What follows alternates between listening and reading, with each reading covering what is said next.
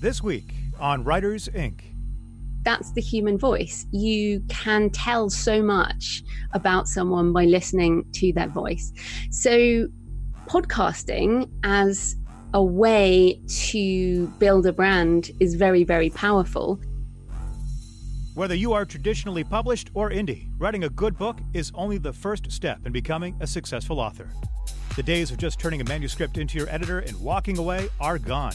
If you want to succeed in today's publishing world, you need to understand every aspect of the business editing, formatting, marketing, contracts. It all starts with a good book. Then the real work begins. Join international best selling author J.D. Barker and indie powerhouse J. Thorn as they gain unique insight and valuable advice from the most prolific and accomplished authors in the business. The publishing world is changing, adapting. Do you have what it takes to become a full time writer? If you're willing to do the work, we'll give you the tools. Get your notepad out, school's in session. This is Writers In. All right, JD, we're back for another episode. How's it going, man?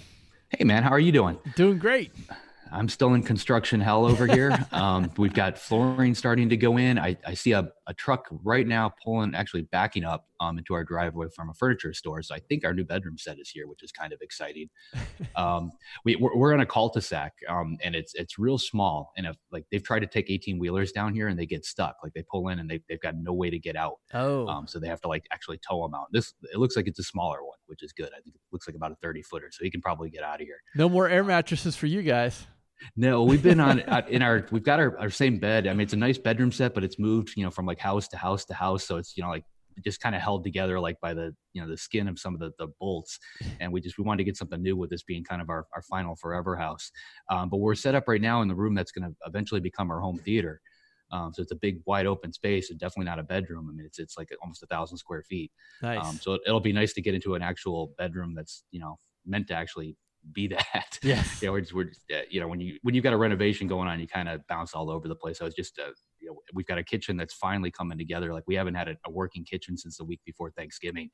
Um, so we're eating on paper plates and we've got a microwave and, you know, like that's all fun. It's like camping for like the first, you know, couple of days or so, but you know, like plastic forks just suck. Yeah. You know, like I just, I, I'm looking at my dishwasher. It's out in the garage. I'm like, I just really want a dishwasher back in the house. Yep. Um, you know, we're washing dishes in one of the bathrooms, you know, we are so done with, with all of that. Um, at the same time, it's it's kind of fun to actually be on site while the renovation's going on to be able to, to supervise everything and see it all happening and watch the house come together. So it's it's a trade off, but we're, we're definitely ready for a kitchen. We're ready for a, a, master bedroom. You know, like a kind of some anything that resembles a normal normal household would be nice. Yeah, it gets old after a while. Yeah, yeah, nice, cool, man. Well, we got a uh, we got a great episode this week. Um, Joanna Penn is uh, is coming on the show. Yeah, I love Joanna. She's one. You know, when I first um, started writing or, or, considering going out on my own, there, there, were a couple podcasts that I, I, you know, had heard about through other people. Joanna was one of them. Um, Dead Robot Society was another. Um, Mur Lafferty with um, I Should Be Writing is a, another fantastic one. Um, yeah, and these guys have all been around, you know, from almost from the get go, from the, the indie publishing movement when that started and um, the, the, the wealth of information there is incredible. And Joanna's a she, it, it's kind of a cool podcast because it's it's almost like sitting in her in her living room or something with her. Like she just kind of talks, you know. It's like it's not not it doesn't really sound too planned, but it is. Um, but it's just it's relaxing and comforting to, to listen to. But she's always got inter, you know really good guests, and the the, the amount of information is, is unbelievable. Yeah, yeah, and she hustles. I mean, yeah, she's uh, she works hard, and she's um, she deserves everything that she's earned over because she's been in the space a long time, and uh, and she started with nothing, no audience, and and here you know, ten years later, she's doing really well for herself, and uh, it's been a, a, real mentor to me, and uh, I feel very fortunate to learn from her because she's definitely been one of the people that a lot of us in this space have been following for a long time. Yeah, I've been listening, you know, at, at, least, you know, maybe four or five years straight now. And, you know, it's kind of cool to have, to have her on my podcast for once or yeah. our podcast, you know, instead yeah. of, instead of the other way around. Exactly. Exactly. Well, um, why don't we get into the interview and then we'll come back on the other side and talk about some of the cool takeaways and uh, nuggets of wisdom we learned from Joanna. Okay, Joanna Penn. It's a, pr- a prodigious beard you are now sporting. uh, I've never heard that term before. I love it. a prodigious beard. I like it. my my uh, my husband is growing his at the moment, and um, my brother, who also likes the facial hair, sent uh, the hashtag strong beard energy. Ooh, that's even better yet. yeah, so th- th- there's a whole beard culture that I'm learning about. oh, awesome! I'm so excited to talk to you today. This is going to be fun. Yeah, I know. I was like, um, "What are we talking about again?" It's it's like business stuff rather than craft stuff, right? Yeah, I think it might be a little different conversation than you're than you're used to having, which I think would be a good thing. And uh, I, I was thinking too, like we've done so many podcast episodes together, it almost counts as its own show. Like if we took all of our I, episodes we that we've done together. You're right. We could make like a little sub podcast, yeah. all our episodes. Yeah. That's quite a good idea. But you have so many podcasts. I mean, I think you might have overtaken me by number of episodes just in general because of how many shows you've had. It's it's possible. I'm starting to lose track, but that's not important. but uh I'm I'm really curious to talk to you because you know, we're really focusing on the business of writing, which is not necessarily something you hear on writing podcasts on a regular basis. And so I thought it'd be kind of interesting to maybe first look back and and see sort of where you came from and and uh, and then where you are now, and maybe where you're headed. Uh, so so maybe if you could start by telling us, you know, what it was like for you uh, 10, 10 well maybe 10 plus years ago when you were working the day job, realizing it wasn't something you were going to be able to do for the rest of your life, and and sort of, uh, you know, what were you thinking at that time? What what was sort of happening in your life? Yeah, so I guess like um, like many people, I ended up in a job, and you know, you hit your thirties, and you're like, uh, how did I? You know, I paid off my debts, my student debts, and and I'm here, and I'm like, what am I doing with my life? So I hit kind of thirty, and and I was thinking, I, I, need to get out of this. At the time, I was implementing accounts payable into large corporates, which, you know, not very creative, but it paid the bills, you know, paid good bills, you know, it was good money, uh, business consulting, IT consulting, that type of thing. But I, I tried different businesses. So I started a scuba diving company, like as a side hustle. I started doing property investment. I did a travel, sort of travel itineraries um, before it became easy to build an, a website, sort of early 2000s. But none of that stuck. Um, you know, I just I didn't like it, or you know, the scuba diving company was so expensive, had huge overheads, and so I was like, what you know, what do I want to do with my life? And so this was 2006, really, around the time Tim Ferriss Four Hour Work Week came out, when blogging was kind of just starting to become more commercial rather than just for fun, and so I started to realize that there might be something else possible. So I started to write a book about career change, and because I wanted to figure out what to do with my life. So I thought, well, you know, I like learning. I'm a very good learner. I'll write, uh, I'll write this book, and then I'll pitch it to publishers or whatever, and figure out what I want to do. And what came out of that book, that book's still available as Career Change. I rewrote it a few years later, but I discovered um, the, the publishing industry, and um, a year later, I started writing novels. Uh, but yeah, all of that was happening while I still had my day job. So I would like get up at 5 a.m. I'd write, go to work, come home, do some more you know i started podcasting started youtube all of that. So really the mindset was i don't know what to do with my life let me try and learn from people. I've always been a big reader. So I read all these books and I was like, well, I might as well write a book. And then I got the bug. So yeah, I guess I, I didn't go into it with the sense that this would turn into a lot of writing, uh, but that's kind of the way it's ended up.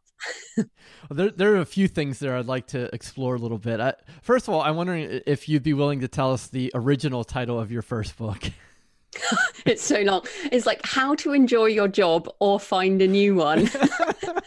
and what was so funny is, right, literally, I was in that I, I, wanted to know how to enjoy my job. And then I realized that actually maybe you couldn't enjoy your job and you needed to find a new one. It was only when I discovered the idea of keywords uh, in around 2011, I guess, I discovered keywords. Um, and so I then discovered career change was a much better keyword phrase for people looking for this type of book. And there's a tip for anyone wanting to write nonfiction. I love that title. I heard you mention that before. It's one of my favorites. So it's terrible. Who wants to enjoy their job? Yeah, right. uh, you mentioned I, I know you, um, you've told me about the, the scuba diving, and I know you had said that like the insurance premiums and and the investment for equipment and gear was just made it very difficult to turn a profit. But I know that uh, the property investing is something that uh, different people do in different stages of their life. It seems to be fairly stable. It seems to be a good source of recurring revenue. Can you tell us a little bit about why that that sort of business opportunity didn't really work out for you? Yeah, well, I think this comes down to the heart of what do you enjoy doing with your time. So when you know, I did. So we bought and did up and sold and rented and sold uh, two properties, one in New Zealand, one in Australia, and uh, I didn't really enjoy the process of things like find it sourcing the cheapest, most effective paint, or going around carpet where where you know showrooms, or um, I didn't enjoy like to to do well at property investing. You have to love scouring, you know, the place for for deals you have to enjoy or and if you're going to do them up you have to enjoy the process of doing them up or if you're going to hire people you have to have it all costed out. I also even though you can get tenants i didn't really enjoy the you know people to manage the tenants i didn't enjoy the, the sort of risk aspect that I felt was a risk um, there. And uh, there are lots of good things about property. I'm not saying that. I'm just saying when you think about what you want to do with your life and how you want to spend any form of your brain power, what are the things that you like look at when you have the choice. So for example when i, I used to work in accounts payable i did not read accounts payable magazines or soft or go on software forums uh, you know at the weekend or uh, and with property the same. I didn't want to read property magazines. I didn't want to go i did go to these seminars and i didn't enjoy them. So mm. for me what's been so interesting when i discovered intellectual property assets. And, and this is a big mindset shift for many people coming into writing. And a lot of authors, probably 90% of authors, never make this shift. But when you think about a physical property, you know, you can rent it out, you can sell it, you can slice it up and sell the different rooms. And that's basically what you can do with an intellectual property asset. And the wonderful thing about copyright is you can make money with it if you manage your you know estate properly uh, for 70 years after the death of the author which is why publishing companies have big offices and stuff. So what's so wonderful about a book is the overheads are very small. I can do it myself and you know very independent. I like doing it myself. I put it out in the world. I don't have to deal with customer service or tenants or any of that. I really don't have to do much upkeep. You know we do have to up, update back matter and now and then um, but realistically the amount of reward for the outlay for me is much more effective than um, property investment. Um, and it's also part of a process. So this would be the other thing. The people i know who've been very successful with property have a process. So you know they know the exact paint color they just buy in bulk and paint all the walls and the same carpet and it's the same with us right with publishing we have a process i have my designer i have my formatting i ha- i know how to write a book and you have to get your process in order in order to make it effective as a business so it's about what you love and what you want to spend time on. And I'm like you, we're obsessed with books. So we just want to buy books and read books and talk about books. yeah. So it's so much more than how much money you can make or, uh, you know, oh, how, yeah. How, yeah, that's, uh, it's, it's more, I think that's something that a lot of people overlook is, what do I have to do on a day to day basis to keep this business afloat? And if that's something you hate, then it's not going to be sustainable in the long run.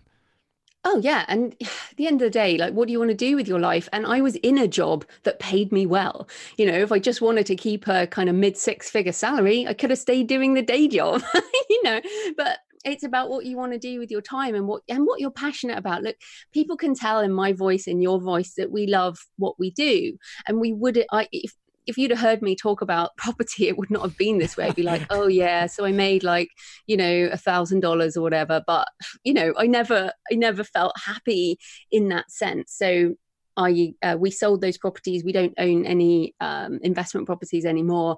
Uh, I invest in other ways. I absolutely invest, but I don't invest in in properties particularly. Yeah, interesting. Uh, so the Creative Penn was uh, the Creative Penn podcast was, if it wasn't the first self-publishing podcast, it had to have been one of the first. And I, I don't know, I don't know if there are other podcasts in the in the time frame that were out before yours, but you were clearly way out front as far as podcasting and talking about this this business of being a, uh, a, creator. But if I'm if I'm not if I have my timeline correct, you weren't necessarily a full time writer when you started that podcast, were you? No, not at all. I started the Creative Penn website December 2008, um, the podcast uh, March 20, uh, 2009. And uh, really, I start. I was very lonely at the time. Um, I didn't have any friends who were authors. You know, all my friends were in the IT industry. And I was in Australia and I really wanted to meet some Americans because you guys were uh, out ahead of the pack. And I was like, oh, this thing, podcasting it means I can just call people and talk to people and they'll be happy to because it's called a podcast, not just a chat. so I started the podcast mainly to talk to these creators that I was hearing about in America. And, uh, you know, I'm, I guess, reasonably technical. I'm not a programmer, but I thought oh, I can do this. This is not hard. Um, uh, and uh, But back in those days, I used to hold a recorder up to an actual phone. Oh, yes. so, I've done that. so it, it really wasn't very, very swish. But I really, I just start, I just got going. Um, as you say, it was very early days. I ha- it was like howling into the wind for about 18 months without any traffic, without. And this was again back in the day when self-publishing was, you know, vanity press. It was very negative. Um, and I do, you know, maybe and I didn't start the Creative Penn podcast, and it still isn't a self publishing podcast. Um, it's about creativity, about writing, about there are episodes on publishing, but also marketing, making a living. And I deliberately, um, and this is another tip for people the Creative Penn was my third website, my third attempt at creating something, and the others were branded around the books. Um, the book, I only had one book when I started, and also um, something else that just didn't work out at all. But the Creative Penn, I thought, well, this is a brand I can use for all kinds of things for a long time. So I can grow into this brand and it can be whatever I want. So even if I never talked about publishing again on the Creative Penn, which might happen one day, then that won't matter because it still fits that that brand, um, yes. um, I guess. Yes. And so when what when was the moment where you realized, okay, I think I can I think I can make a go at being an independent business person. Um, I, I, feel confident enough that I have either the skill set or whatever it's going to take. What what was that moment like? And was it a crystallized moment, or was it sort of an evolution of things over time? Uh, well, I had been a contractor since the year 2000 really. So i i was not an employee anyway. I was an it contractor.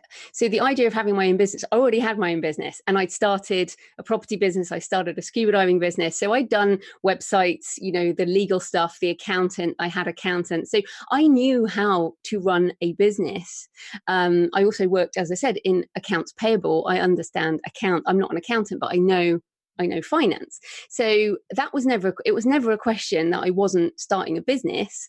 The question was when does it go from side hustle to full time? Um, and re- really, the, the, catalyst was well, first of all, I got laid off. Um, so in 2008, the beginning of 2008, global financial crisis, if you all remember. yes. uh, um, I got laid off along with 400 other people in my department, just all of us on one day. And, and I realized that was the catalyst that led me to realize I am never letting one company own all my income again. I'm never being dependent on one company, which is why I'm quite passionate about being more than just Amazon uh, with publishing. But that's why I started the site. I mean, I got another job very quickly, not a problem.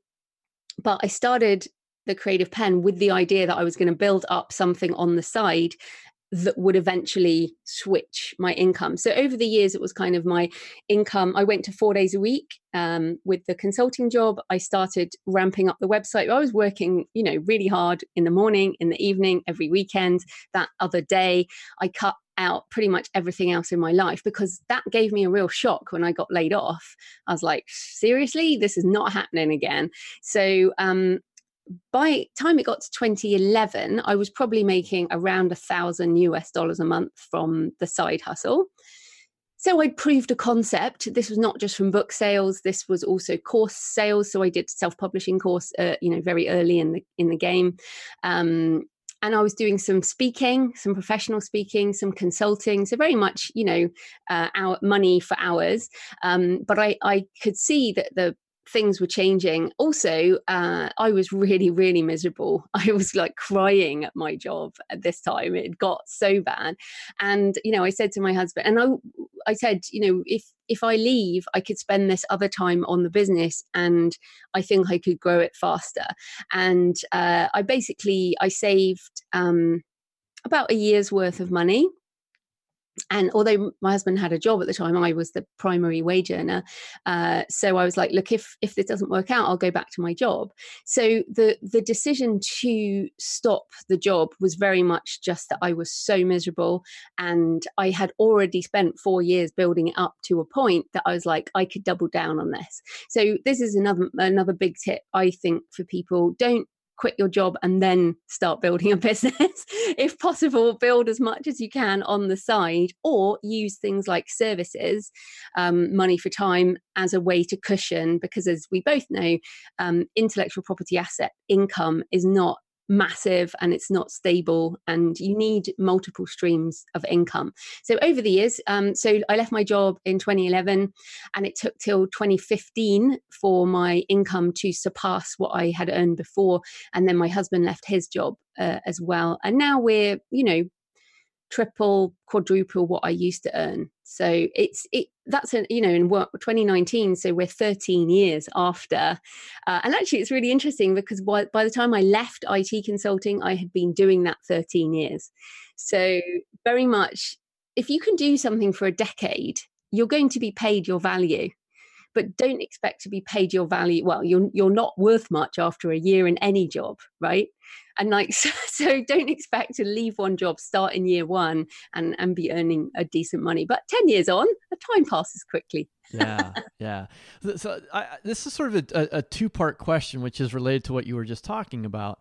The the world has changed pretty dramatically in the past 10 years but your business has also changed dramatically in the past 10 years. So how is your approach to running your business? How, is it different now than it was then? And whether that is because the world is different or because you're in a different place in your in, in your life? Uh, well, so I always had the idea that I wanted scalable income, and um, my, I guess, my mentor Yaro Starak, um, who is at Yaro.blog. If people are interested, I learned blogging from him. I modeled myself on him as you know, he's an introvert. He likes traveling, uh, and I was like, yeah, I want a business model like his. And he taught me about scalable very early on, which is you don't want to do money for time. Money for time is the least, like you can, yeah, sure, you could earn lots of money for an hour of consulting, but you'll never get that hour back. Um, and professional speaking, same thing. Anything like day job is money for time. And so scalable is you create something once and you sell it over and over and over again. And that is true whether it's a book or whether it's website um, traffic a podcast, all of this type of thing can be scalable. So I knew I focused on that early on. And one of the big things I did was I trusted the process, which is very hard. Yeah, so, yeah, from day one, I've used affiliate links on the creativepenn.com. And affiliate links are I get a commission, a, a percentage commission, which varies. Uh, when people click a link, through to a book. So it might be Amazon, it might be someone's course, it might be, um, you know, a site like Reedsy for editors. Uh, everyone I recommend I use um, and I'm very ethical about my affiliate income. But because this is what's so fast, so what's changed is that self publishing went from being nothing anybody wanted to very, very zeitgeisty um, in around 2015. So the traffic on my website has continued to grow pretty massively um, and so that that has meant my income from years and years of putting these little links on my website um, has has grown so this this was a decision I made early, and it ha- it started paying off in around 2015. Also, um, I guess that's one thing that's changed is the traffic. The other thing I guess that's changed is podcasting took off also around 2015. 2015 was a kind of tipping point, and that year my income doubled. Um, 2015, the podcast I started um, making money from the podcast. So this is a big point. I started podcasting 2009 and the money went out until 2015 when the money started coming back in. And now uh, the podcast, I have Patreon, I have um, corporate sponsors, and also I promote webinars and my own products and books and things. So the podcast, again, was an asset that I built over years and years and years and started paying off later based on traffic. Um, so, yeah, that would be another thing. What else has changed? I guess because I have never, I have never really seen my book income change dramatically up or down. Because i've always been uh, wide if people don't know that means not just on amazon um, i've published globally and in every format i can for years the income kind of goes up and down with a new book coming out and then a lull because I don't write that fast.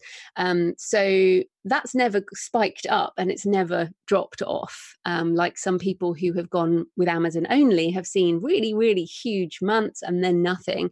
Mine is actually reasonably steady. Um, so that hasn't changed.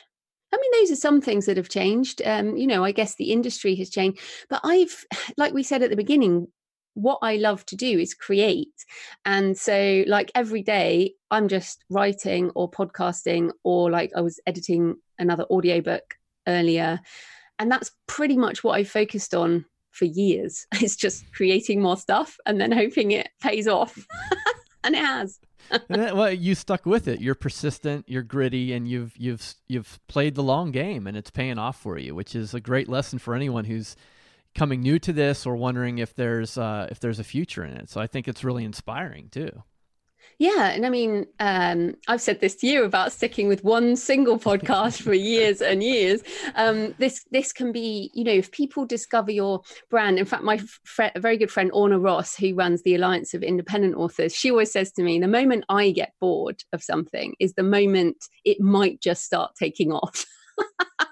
because I almost gave up my podcast in 2015 because I was like, I've been doing this six years and no one has ever heard of me, and I've just been doing all of this work and it's just nothing.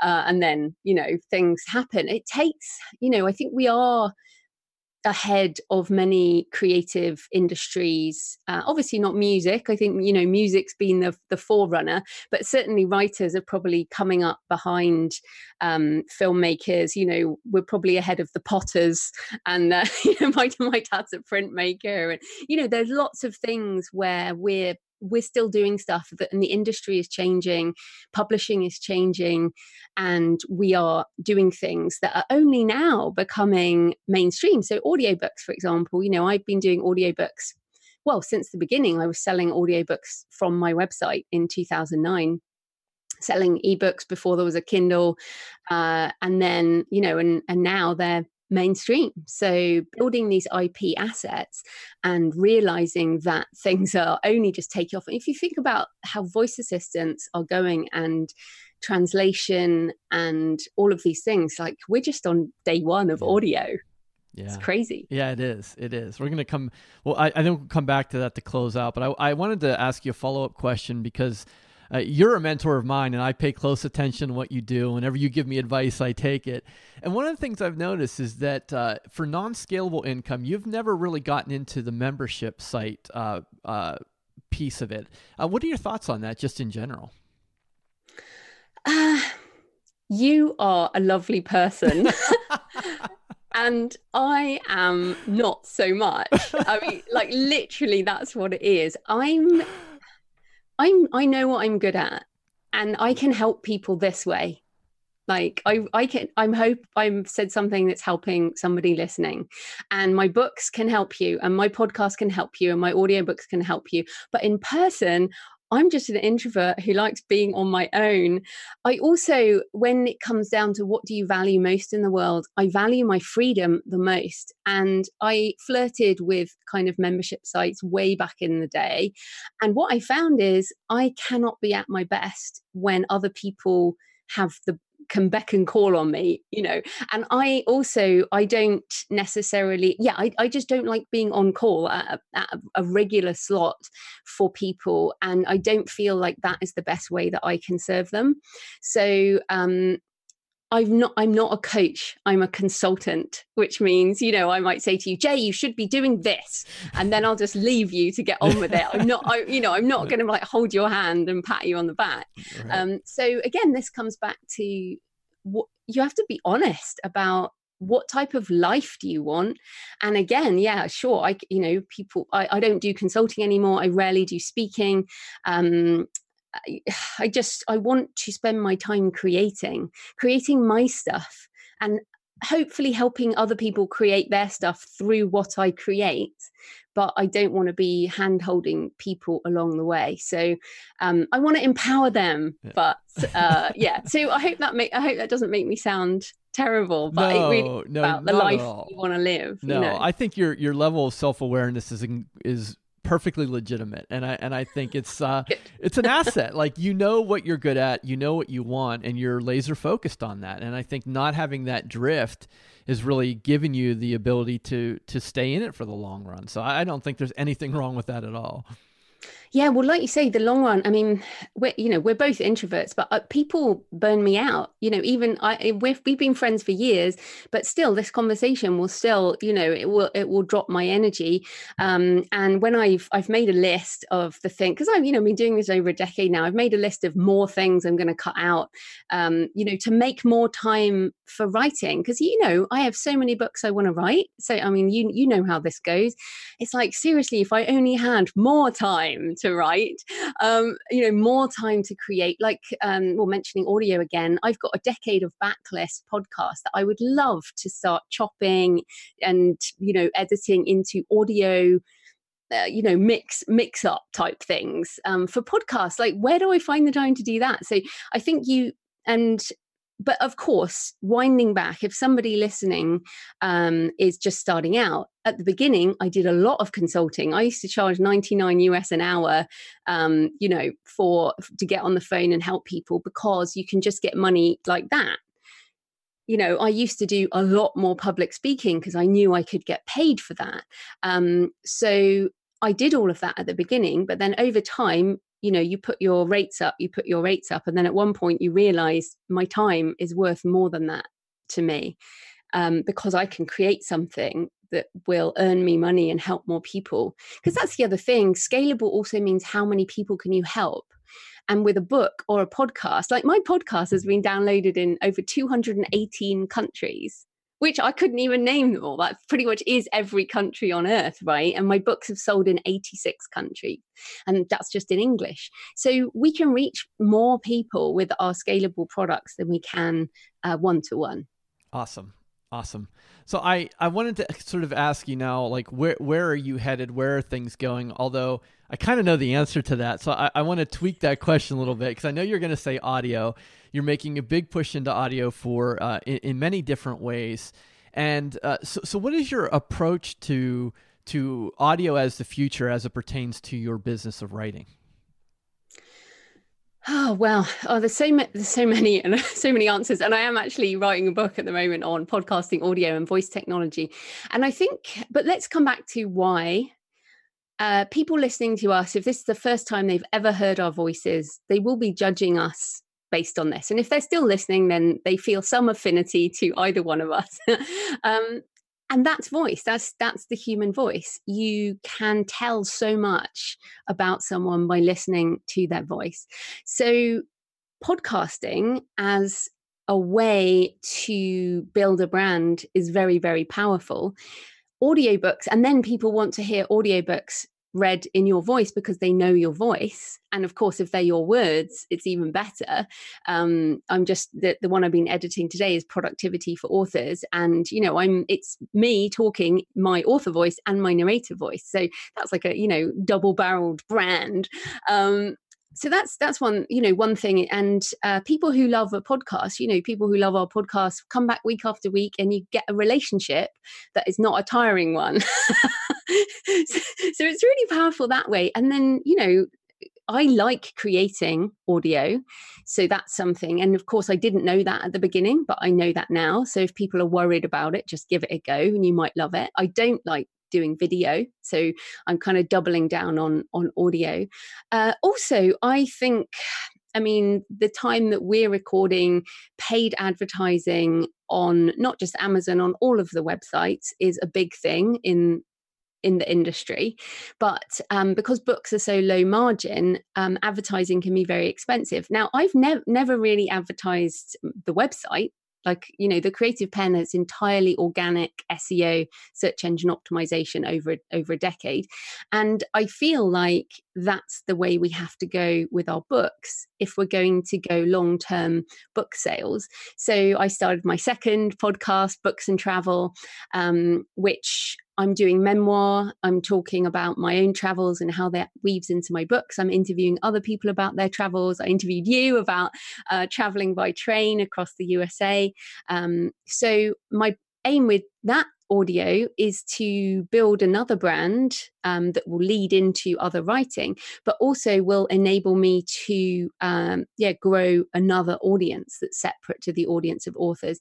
So I think audio is so important in a lot of different ways. Also, voice search. You know. Um, they're saying over 50% of search will be voice from 2020 which is very soon maybe now whenever this goes out um, but the, you know this if you're not in voice you're not going to be found because if i'm talking to my device it talks back to me. So if you're not if you're not serving um, voice or audio content you won't be found when people search with voice. You know if they're in the car asking for something they want to be returned something in audio. Uh, so this is a big shift and uh, it's not just in english it's it's everywhere. So all of for all of those reasons audio is is huge. Plus it's, it's good money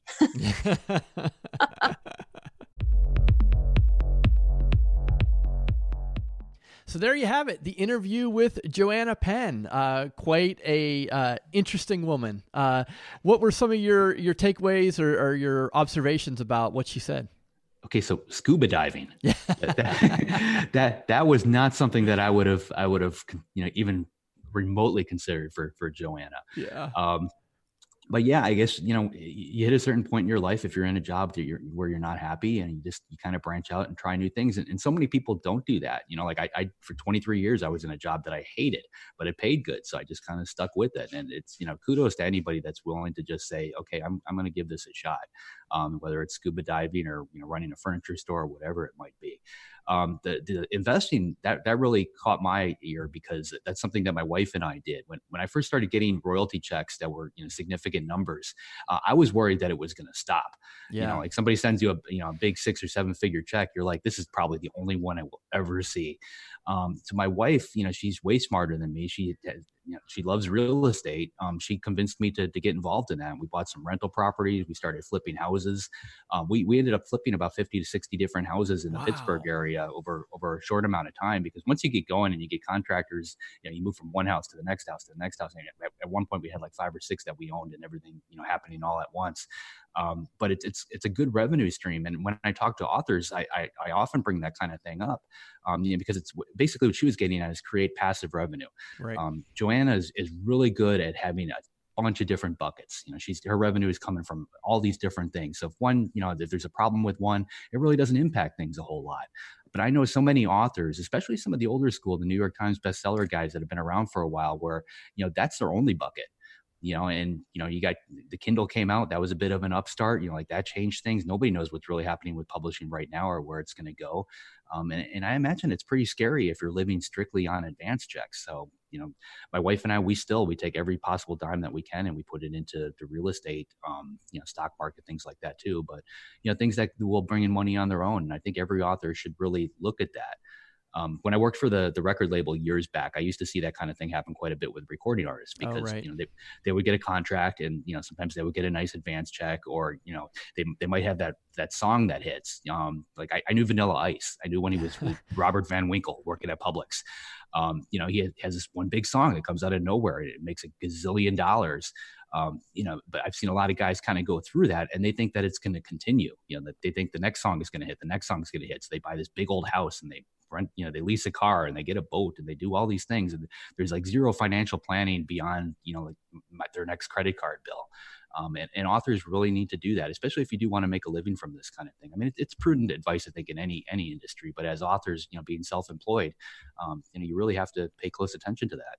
Yeah, you do. And and Joanna recently had on one of the guys from the Choose FI podcast, and uh, FI is the financial independent movement, and a, lo- a big part of financial independence is having uh, passive income. Um, and and because as Joanna said in the interview that you know she doesn't want to trade time for money, that her time is worth more than money, and so you need to think about these different ways of, of income that don't require you punching a clock or or trading minutes for dollars, which is um, there's a ceiling on that. There's only so far you can go with that.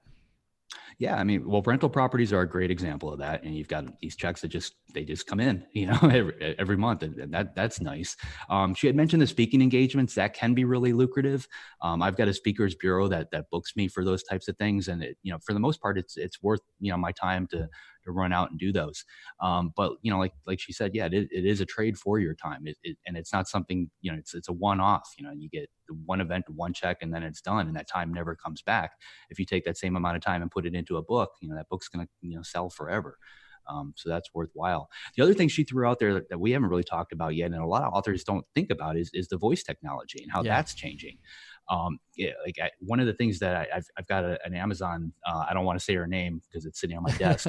um, but you know, how many authors actually set up their own name? Like if I ask mine, who is JD Barker, it, it knows and that's not something that just happens by default that's something that took you know some working with with amazon to, to get together but like once you capture it it's yours it's almost like owning a domain name so it's a bit like wild west you know there's only one person can get each name and a lot of authors haven't taken the time to do that and you know who knows if you know where it's going to be a couple years from now um, but you know, I think anytime new technology comes out like that, authors should jump on it and try and get in front of it.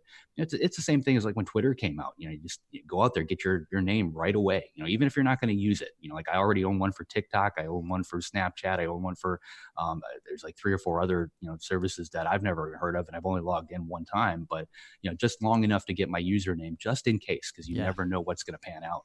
Yeah, so true. And I personally, I'm pretty excited because Joanna doesn't do much speaking anymore, and we convinced her to come to Nashville in May for the Career Author Summit, and her talk is going to be on audio and audio technologies for authors. So it's uh, it's no surprise that, that she's really passionate about that, and and I, I think one of the you know the the uh, most experienced uh, people in in our circles when it comes to audio and publishing yeah and, and, just a forward thinker in general. Yeah. you know, she she she has a pretty good handle on where we're going or you know she at least watches that close enough where she can be part of it. Yes yes. Awesome. So yeah it was great having joanna on the show. Uh, we love her. Uh, great, great advice there. And uh, this is normally where we talk about who's coming on next week and i think i want you to do that because this was all you're doing and, and i'm still kind of pinching myself about that this even happened yeah, I'm, I'm kind of surprised you said yes too. But um, yeah, James Patterson, um, num- number one selling author in, in the world. Um, just to throw some quick stats out there, and you you are probably more up to date than I am because these change really quickly. But uh, basically, one out of every 17 books sold in the world at any given moment is his um, just to try and put things in perspective. And and I've literally lost track of how many dozens of New York Times bestsellers he's had. He, I think he's well over 100 at this point. He is, um, yeah. Number ones, I think he's even at like 50 or 60 number ones. He's right? got the it's, Guinness World Record for number one New York Times bestsellers, and I think it's like 57 or 67. but the thing is, and one of the reasons why I wanted him to come on here when I talked to him about it is, you know, he didn't obviously start off as this best-selling author. He, you know, he was in a day job. He was working in a marketing uh, career, um, and he decided to, to to stop that and try and pursue becoming a writer. Um, he wrote his first book. He got a ton of rejections. It, you know, barely barely got it got it published. Um, his second book, um, which a lot of people do know, Along Came a Spider, wasn't a, a huge success right out of the gate. Um, he he actually created a, a, television commercial when nobody was doing that and, and got it out on the air and drew attention to it, and that's what really pushed it over the edge and, and sparked his career. Um, so he's just such a, you know, again, a forward thinker, and but he's a really cool, down to earth guy to, to talk to, uh, and he gives back so much. A lot of people don't realize everything that he that he does, but he's helping libraries, he's helping schools, um, he's very much on board with with getting kids to read um, and and you know he, he's followed the technology closely. Like he knows why you know people have stopped buying print books to a certain extent, and why you know the literacy rate in the in the U.S. has dropped. Like he he knows why those things are happening, and he's working with people to try and combat and turn it back around. And I don't think people give him credit for that, or you know, it's, it's not something he doesn't brag about it. And, and I think he should. I think he should get out, get out there and crow a little bit, so other people kind of jump on the bandwagon and help out. Because um, more people need to be doing this kind of thing, and, it, and it's frankly just wonderful to see somebody at his level taking the time to do it. Yeah, so true. And through the magic of podcasting, uh, the the interview's already been recorded, which is why we're talking about it, just in case. Uh, and I was struck by that too. I mean, I, I knew his story, I know his history. Uh, I don't know him personally, but uh, even in the conversation, it just felt like I was sitting down with a friend at a coffee shop, and he didn't have a handler come on the phone. You know, I'm on Zoom and I hear, "Hi, this is James Patterson," and I'm just like, "There he is," you know, just unassuming. and uh, I'm like, "What should I call you?" And he's like, Jim. You know, like of course, right? So um, it was great. It, it, was really good, and I I'm excited to share that with our audience because I don't think it's uh, something he does very often. Yeah, I, I, mean, I listen to a lot of podcasts like this, you know, where they, you know, interview authors, and it, to me, it's refreshing to hear somebody of that caliber, you know, talk about their background and realize that it's really not that different from the rest of us. Yeah. Um, you know, they, they, everybody kind of starts in the same place, and it, it's really it's what you make of it. Um, he if, if he sees something that's not working, he gets out there and he fixes it himself. Yeah. You know, he doesn't he doesn't have 20 or 30 people working for him at any given moment. He he's got his hands in the dirt and he he solves those problems on his own. Um, I mean, don't get me wrong. I mean, he's got a lot of people back behind those books, but you know, he's he's definitely the, the driving factor in, in all of it. Um, his wife as well on the on the charity side. Yeah, he said that the Patterson Family Foundation is is them. It's just the two of them, pretty much. Like you know, they have some exactly. administrative help, but like it's them. Um, so to have that sort of hands-on approach too is is uh, it, it's it, I can really appreciate that. Yeah, well, I can't wait to hear the interview. Yeah, it's going to be fun. So that'll, that'll, be coming next week. So make sure you're subscribed so you get that as soon as it hits the podcast feed. Yes, sir. All right. Well, that's uh, it for this week, and uh, we'll be back next week with James Patterson. So have a good one, man. I'll talk to you later. All right. You too. Take care. Thanks for listening to this episode of Writers Ink.